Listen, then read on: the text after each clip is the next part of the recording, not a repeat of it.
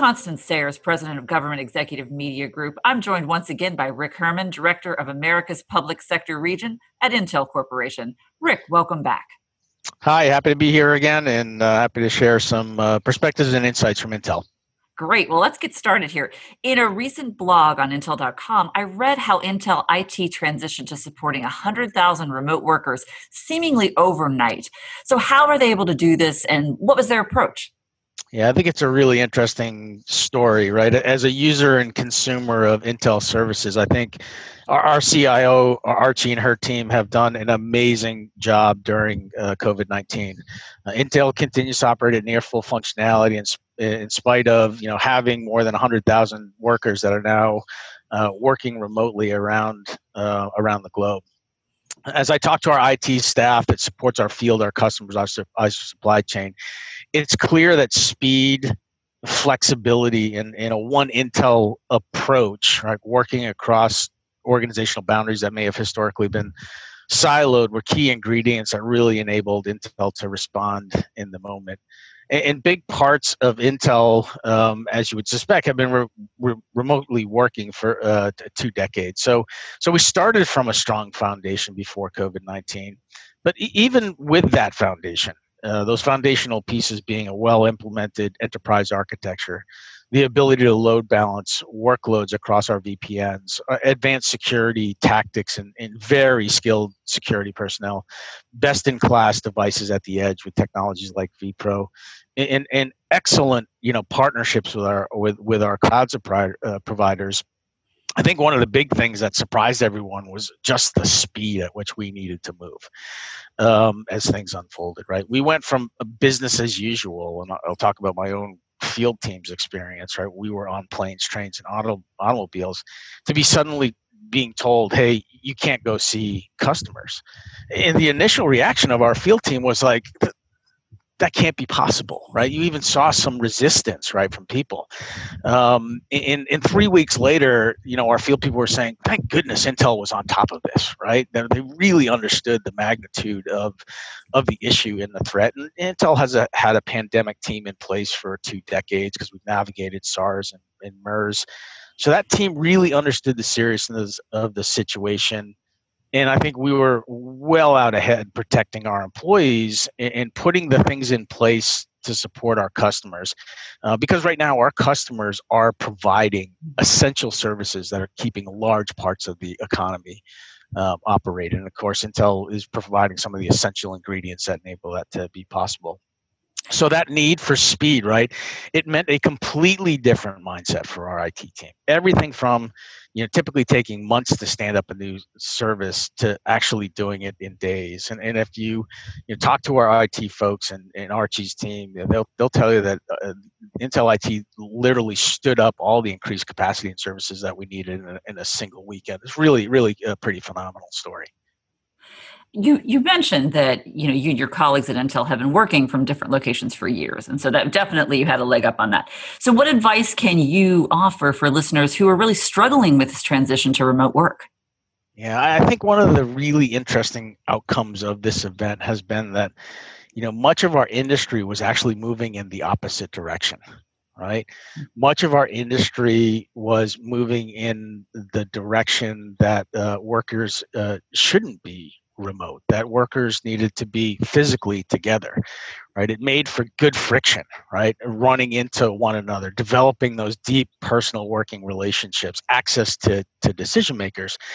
And in our environment where you have highly competitive markets where you're trying to deliver the best value to customers right the driving innovor- eh, eh, the driving force is innovation but it's innovation at extreme speed um, and I think the philosophy, uh, the fundamental narrative that has uh, been percolating for the last couple of years is that to get extreme speed, you actually need workers to be physically together.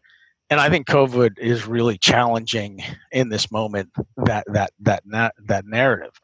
Um, at least at this phase in the crisis, we're finding our work our workforce is more productive than ever. Right, in the early weeks, like many companies, we went virtual, right? So we were having these really deep technology exchanges with our customers virtually.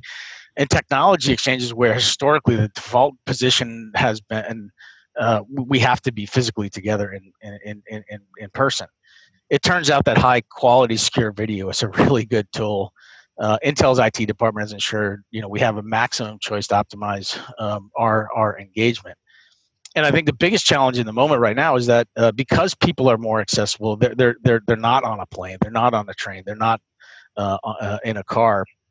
We're actually seeing the workload for our folks uh, increase dramatically. And as a manager, when you think about how do you manage through all that, um, there are some things that I think become really important, right? And and it's some really basic things, right? Making sure priorities and goals are right, making sure expectations are clear, creating healthy boundaries for people so that they can get a mental break, right? And that, that takes both empowering and trusting um, your your people, managing your cal- calendar, and just checking in with employees in a way that creates a collaborative um, environment.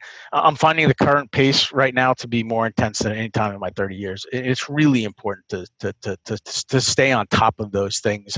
I think as you're leading and, and managing teams that's great advice and I, I, agree with you. I mean it's it's definitely even been something that you know we've seen uh, even with our own teams um, which is just how productive we can be. Um, one significant hurdle for agencies as they look to support a mobile workforce though is technology. Often you know it issues can make it difficult to be productive. So what kinds of processes or products can government leaders deploy so that they can solve it challenges and support worker productivity?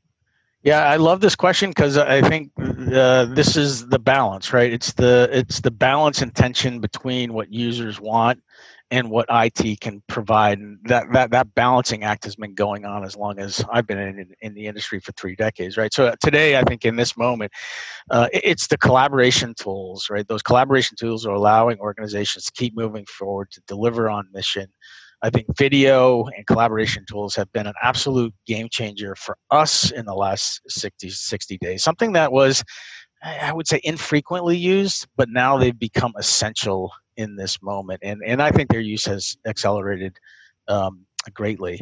Uh, having best in class technology at the edge like vPro and active management uh, technology, those tools allows I, allow IT to you know service and troubleshoot things remotely while ensuring that there's also the most secure possible environment in place that's going to protect your data and IP. And lastly, when I think about uh, when I think about this, I think about how the CIOs in the CIO staff communicate, and, and that that really matters in this balancing act. You know, early on, we had a few consumer tools that were fun and user friendly um, and, and, and good from a productivity standard, but they didn't meet Intel's incredibly high quality standard when it came to security. So when our users understood those tools were creating risk for Intel, you know, they had the right context for making the decision about what they should be using. And I attribute that to really, really good communication from our IT leadership, from our CI, CIO. I think you know, they do an extraordinarily good job of communicating the issues, the risks, um, so that users can really put into context that balancing that act that's always going on between I want this and IT provides that.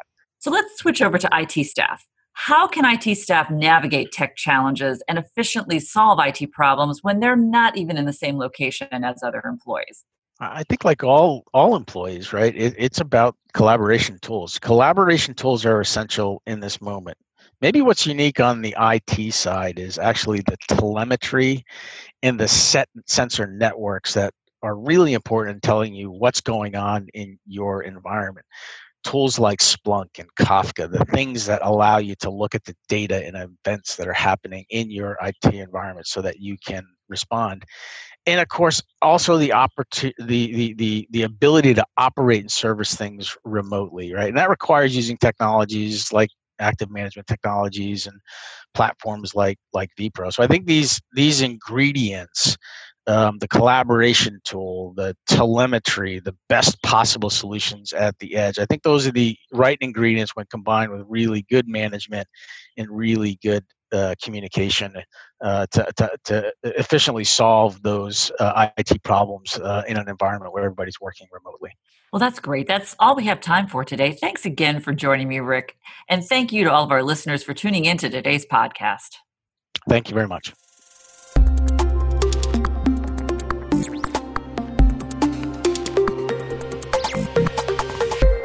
Intel technologies may require enabled hardware, software, or service activation. No product or component can be absolutely secure.